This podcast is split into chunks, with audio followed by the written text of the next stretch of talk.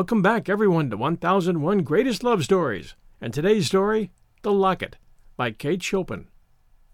The Locket is Chopin's poignant Civil War story. Part 1 The locket had returned to her sanctified in her eyes, made precious as material things sometimes are by being forever identified with a significant moment of one's existence. One night in autumn, a few men were gathered about a fire on the slope of a hill. They belonged to a small detachment of Confederate forces and were awaiting orders to march. Their gray uniforms were worn beyond the point of shabbiness. One of the men was heating something in a tin cup over the embers. Two were lying at full length a little distance away, while a fourth was trying to decipher a letter and had drawn close to the light. He had unfastened his collar and a good bit of his flannel shirt front. What's that you got around your neck, Ned? asked one of the men lying in the obscurity. Ned, or Edmund, mechanically fastened another button of his shirt and did not reply. He went on reading his letter. Is that your sweetheart's picture? Tain't no gal's picture, offered the man at the fire. He had removed his tin cup and was engaged in stirring its grimy contents with a small stick. That's a charm, some kind of hoodoo business that one of them priests gave him to keep out of trouble. I know them Catholics. That's how come Frenchy got promoted and never got a scratch since he's been in the ranks. Hey, French, ain't I right? Edmund looked up absently from his letter. What is it? he asked. Ain't that a charm you got round your neck? It must be, Nick, returned Edmund with a smile. I don't know how I could have gone through this year and a half without it. The letter had made Edmund heartsick and homesick. He stretched himself on his back and looked straight up at the blinking stars. But he was not thinking of them, nor of anything but a certain spring day when the bees were humming in the clematis, when a girl was saying good-bye to him. He could see her as she unclasped from her neck the locket which he fastened about his own. It was an old-fashioned golden locket bearing miniatures of her father and mother with their names and the date of their marriage. It was her most precious earthly possession. Edmund could feel again the folds of the girl's soft white gown, and see the droop of the angel sleeves as she circled her fair arms about his neck. Her sweet face, appealing, pathetic, tormented by the pain of parting, appeared before him as vividly as life. He turned over, burying his face in his arm, and there he lay, still and motionless. The profound and treacherous night, with its silence and semblance of peace, settled upon the camp. He dreamed that the fair Octavie brought him a letter. He had no chair to offer her, and was pained and embarrassed at the condition of his garments. He was ashamed of the poor food which comprised the dinner at which he begged her to join him. He dreamt of a serpent coiling around his throat, and when he strove to grasp it, the slimy thing glided away from his clutch. Then his dream was clamor. Get your duds, you, Frenchy! Nick was bellowing in his face. There was what appeared to be a scramble and a rush rather than any regulated movement. The hillside was alive with clatter and motion, with sudden upspringing lights among the pines. In the east the dawn was unfolding out of the darkness. Its glimmer was yet dim in the plain below. What's it all about? wondered a big black bird perched in the top of the tallest tree. He was an old solitary and a wise one, yet he was not wise enough to guess what it was all about so all day long he kept blinking and wondering. The noise reached far out over the plain and across the hills and awoke the little babes that were sleeping in their cradles. The smoke curled up toward the sun and shadowed the plain so that the stupid birds thought it was going to rain. But the wise bird knew better. They are children playing a game, thought he. I shall know more about it if I watch long enough. At the approach of night they had all vanished away with their din and smoke. Then the old bird plumed his feathers. At last he had understood. With a flap of his great black wings, he shot downward, circling toward the plain. A man was picking his way across the plain. He was dressed in the garb of a clergyman. His mission was to administer the consolations of religion to any of the prostrate figures in whom there might yet linger a spark of life. A negro accompanied him, bearing a bucket of water and a flask of wine. There were no wounded here They had been borne away, but the retreat had been hurried, and the vultures and the good Samaritans would have to look to the dead. There was a soldier, a mere boy, lying with his face to the sky. His hands were clutching the sward on either side, and his fingernails were stuffed with earth and bits of grass that he had gathered in his despairing grasp upon life. His musket was gone, he was hatless, and his face and clothing were begrimed. Around his neck hung a gold chain and locket. The priest, bending over him, unclasped the chain and removed it from the dead soldier's neck. He had grown used to the terrors of war and could face them unflinchingly, but its pathos, some way, always brought the tears to his old, dim eyes. The Angelus was ringing half a mile away. The priest and the negro knelt and murmured together the evening benediction and a prayer for the dead. Part 2 The peace and beauty of a spring day had descended upon the earth like a benediction. Along the leafy road which skirted a narrow, tortuous stream in central Louisiana rumbled an old fashioned cabriolet, much the worse for hard and rough usage over country roads and lanes. The fat, black horses went in a slow, measured trot, notwithstanding constant urging on the part of the fat, black coachman. Within the vehicle were seated the fair Octavie and her old friend and neighbor, Judge Pillier, who had come to take her for a morning drive. Octavie wore a plain black dress, severe in its simplicity. A narrow belt held it at the waist, and the sleeves were gathered into close fitting wristbands. She had discarded her hoop skirt and appeared not unlike a nun. Beneath the folds of her bodice nestled the old locket. She never displayed it now. It had returned to her sanctified in her eyes, made precious as material things sometimes are by being forever identified with a significant moment of one's existence. A hundred times she had read over the letter with which the locket had come back to her. No later than that morning she had again pored over it. As she sat beside the window, smoothing the letter out upon her knee, heavy and spiced odors stole into her with the songs of birds and the humming of insects in the air. She was so young, and the world was so beautiful, that there came over her a sense of unreality as she read again and again the priest's letter. He told of that autumn day drawing to its close, with the gold and the red fading out of the west, and the night gathering its shadows to cover the faces of the dead. She could not believe that one of those dead was her own. With visage uplifted to the gray sky in an agony of supplication, a spasm of resistance and rebellion seized and swept over her. Why was the spring here with its flowers and its seductive breath if he was dead? Why was she here? What further had she to do with life and the living?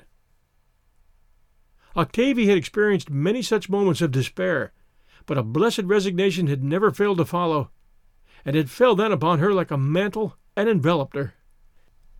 I shall grow old and quiet and sad like poor Aunt Tavie, she murmured to herself as she folded the letter and replaced it in the secretary. Already she gave herself a little demure air like her Aunt Tavie. She walked with a slow glide in unconscious imitation of Mademoiselle Tavie, whom some youthful affliction had robbed of earthly compensation while leaving her in possession of youth's illusions. As she sat in the old cabriolet beside the father of her dead lover, again there came to Octavie the terrible sense of loss which had assailed her so often before. The soul of her youth clamored for its rights, for a share in the world's glory and exaltation. She leaned back and drew her veil a little closer about her face. It was an old black veil of her Aunt Tavie's, a whiff of dust from the road had blown in, and she wiped her cheeks and her eyes with her soft, white handkerchief. A homemade handkerchief, fabricated from one of her old, fine muslin petticoats. Will you do me the favor, Octavie? requested the judge in the courteous tone which he never abandoned. To remove that veil which you wear. It seems out of harmony some way with the beauty and promise of the day.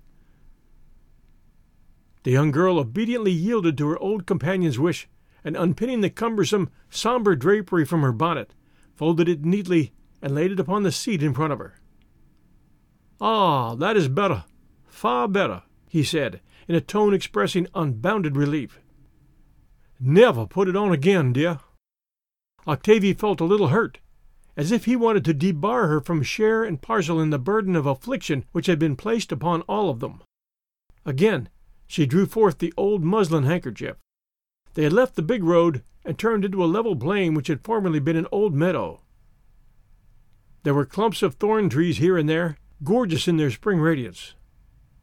Some cattle were grazing off in the distance in spots where the grass was tall and luscious. At the far end of the meadow was the towering lilac hedge, skirting the lane that led to Judge Pillier's house, and the scent of its heavy blossoms met them like a soft and tender embrace of welcome. As they neared the house, the old gentleman placed an arm around the girl's shoulders, and turning her face up to him, he said, Do you not think that on a day like this miracles might happen? When the whole earth is vibrant with life, does it not seem to you, Octavie, that heaven might for once relent and give us back our dead? He spoke very low, advisedly, and impressively. In his voice was an old quaver which was not habitual, and there was agitation in every line of his visage. She gazed at him with eyes that were full of supplication and a certain terror of joy. They had been driving through the lane with the towering hedge on one side and the open meadow on the other. The horses had somewhat quickened their lazy pace. As they turned into the avenue leading to the house, a whole choir of feathered songsters fluted a sudden torrent of melodious greeting from their leafy hiding places. Octavie felt as if she had passed into a stage of existence which was like a dream, more poignant and real than life. There was the old gray house with its sloping eaves. Amid the blur of green, and dimly, she saw familiar faces and heard voices as if they came from far across the fields, and Edmund was holding her. Her living Edmund, and she felt the beating of his heart against her and the agonizing rapture of his kisses striving to awake her. It was as if the spirit of life and the awakening spring had given back the soul to her youth and bade her rejoice. It was many hours later that Octavie drew the locket from her bosom and looked at Edmund with a questioning appeal in her glance. It was the night before an engagement, he said. In the hurry of the encounter and the retreat next day, I never missed it till the fight was over. I thought, of course, I had lost it in the heat of the struggle, but it was stolen. She shuddered, and she thought of the dead soldier with his face uplifted to the sky in an agony of supplication. Edmund said nothing, but he thought of his messmate, the one who had lain far back in the shadow, the one who had said nothing. We'll return to our second story, A Lady of Bayou St. John, right after this sponsor message. And now, A Lady of Bayou St. John by Kate Chopin. The days and nights were very lonely for Madame Delisle. Gustave, her husband, was away yonder in Virginia somewhere, with Beauregard, and she was here in the old house on Bayou St. John, alone with her slaves. Madame was very beautiful, so beautiful that she found much diversion in sitting for hours before the mirror, contemplating her own loveliness, admiring the brilliancy of her golden hair, the sweet languor of her blue eyes, the graceful contours of her figure, and the peach like bloom of her flesh. She was very young, so young that she romped with the dogs, teased the parrot, and could not fall asleep at night unless old black Manna-Loulou sat beside her bed and told her stories. In short, she was a child, not able to realize the significance of the tragedy whose unfolding kept the civilized world in suspense. It was only the immediate effect of the awful drama that moved her, the gloom that, spreading on all sides, penetrated her own existence and deprived it of joyousness. Sepincourt found her looking very lonely and disconsolate one day when he stopped to talk with her. She was pale, and her blue eyes were dim with unwept tears. He was a Frenchman who lived near by. He shrugged his shoulders over this strife between brothers, this quarrel which was none of his, and he resented it chiefly upon the ground that it made life uncomfortable. Yet he was young enough to have had quicker and hotter blood in his veins. When he left Madame Delisle that day, her eyes were no longer dim, and a something of the dreariness that weighted her had been lifted away. That mysterious, that treacherous bond called sympathy had revealed them to each other. He came to her very often that summer, clad always in cool white duck with a flower in his buttonhole. His pleasant brown eyes sought hers with warm, friendly glances that comforted her as a caress might comfort a disconsolate child. She took to watching for his slim figure, a little bent, walking lazily up the avenue between the double line of magnolias. They would sit sometimes during the whole afternoons in the vine sheltered corner of the gallery, sipping the black coffee that Manna-Loulou brought to them at intervals, and talking incessantly during the first days when they were unconsciously unfolding themselves to each other. Then a time came, came very quickly, when they seemed to have nothing more to say to one another. He brought her news of the war, and they talked about it listlessly, between long intervals of silence, of which neither took account. An occasional letter came by roundabout waysy from Gustave, guarded and saddening in its tone. They would read it and sigh over it together. Once they stood before his portrait that hung in the drawing room and that looked out at them with kind, indulgent eyes. Madame wiped the picture with her gossamer handkerchief and impulsively pressed a tender kiss upon the painted canvas. For months past the living image of her husband had been receding further and further into a mist which she could penetrate with no faculty or power that she possessed. One day at sunset, when she and Sepincourt stood silently side by side looking across the marls, aflame with the western light, he said to her, Ma'am, let us go away from this country that is so triste. Let us go to Paris, you and me. She thought that he was jesting, and she laughed nervously. Yes, Paris would surely be gayer than Bayou St. John, she answered. But he was not jesting. She saw it at once in the glance that penetrated her own, in the quiver of his sensitive lip and the quick beating of the swollen vein in his brown throat. Paris or anywhere with you. Ah, bon Dieu! he whispered, seizing her hands. But she withdrew from him, frightened, and hurried away into the house, leaving him alone. That night, for the first time, Madame did not want to hear Mamma Lulu's stories and she blew out the wax candle that till now had burned brightly in her sleeping room, under its tall, crystal globe. She had suddenly become a woman capable of love or sacrifice. She would not hear Mamma Lulu's stories. She wanted to be alone, to tremble, and to weep. In the morning her eyes were dry, but she would not see Sepincourt when he came. Then he wrote her a letter. I have offended you, and I would rather die, it ran. Do not banish me from your presence that is life to me. Let me lie at your feet, if only for a moment, in which to hear you say that you forgive me. Men have written such letters before, but Madame did not know it. To her it was a voice from the unknown, like music, awakening in her a delicious tumult that seized and held possession of her whole being. When they met, he had but to look into her face to know that he need not lie at her feet craving forgiveness. She was waiting for him beneath the spreading branches of a live oak that guarded the gate of her home like a sentinel. For a brief moment he held her hands, which trembled. Then he folded her in his arms and kissed her many times. Oh, I love you. Will you not go with me, mes? Anywhere, she told him, in a fainting voice that he could scarcely hear. But she did not go with him. Chance willed it otherwise. That night a courier brought her a message from Beauregard telling her that Gustave, her husband, was dead. When the new year was still young, Sepincourt decided that, all things considered, he might, without any appearance of indecent haste, speak again of his love to Madame Delisle. That love was quite as acute as ever, perhaps a little sharper, from the long period of silence and waiting to which he had subjected it.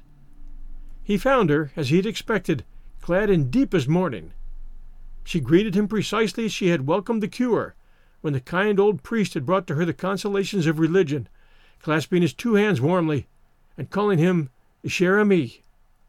Her whole attitude and bearing brought to Sepincourt the poignant, the bewildering conviction that he held no place in her thoughts. They sat in the drawing room before the portrait of Gustave, which was draped with his scarf. Above the picture hung his sword, and beneath it was an embankment of flowers. Sepincourt felt an almost irresistible impulse to bend his knee before this altar, upon which he saw foreshadowed the immolation of his hopes. There was a soft air blowing gently over the marais. It came to them through the open window, laden with a hundred subtle sounds and scents of the springtime. It seemed to remind Madame of something far, far away, for she gazed dreamily out into the blue firmament. It fretted Sepincourt with impulses to speech and action which he found it impossible to control. You must know what has brought me, he began impulsively, drawing his chair nearer to hers. Through all these months I've never ceased to love you and to long for you. Night and day the sound of your dear voice has been with me. Your eyes she held out her hand deprecatingly. He took it and held it. She let it lie unresponsive in his. You cannot have forgotten that you loved me not long ago, he went on, eagerly, that you were ready to follow me anywhere, anywhere. Do you remember? I have come now to ask you to fulfill that promise, to ask you to be my wife, my companion, the dear treasure of my life. She heard his warm and pleading tones as though listening to a strange language, imperfectly understood. She withdrew her hand from his and leaned her brow thoughtfully upon it. Can you not feel, can you not understand, mon ami, she said calmly, that now such a thing, such a thought, is impossible to me? Impossible? Yes, impossible. Can you not see that now my heart, my soul, my thought, my very life, must belong to another? It could not be different.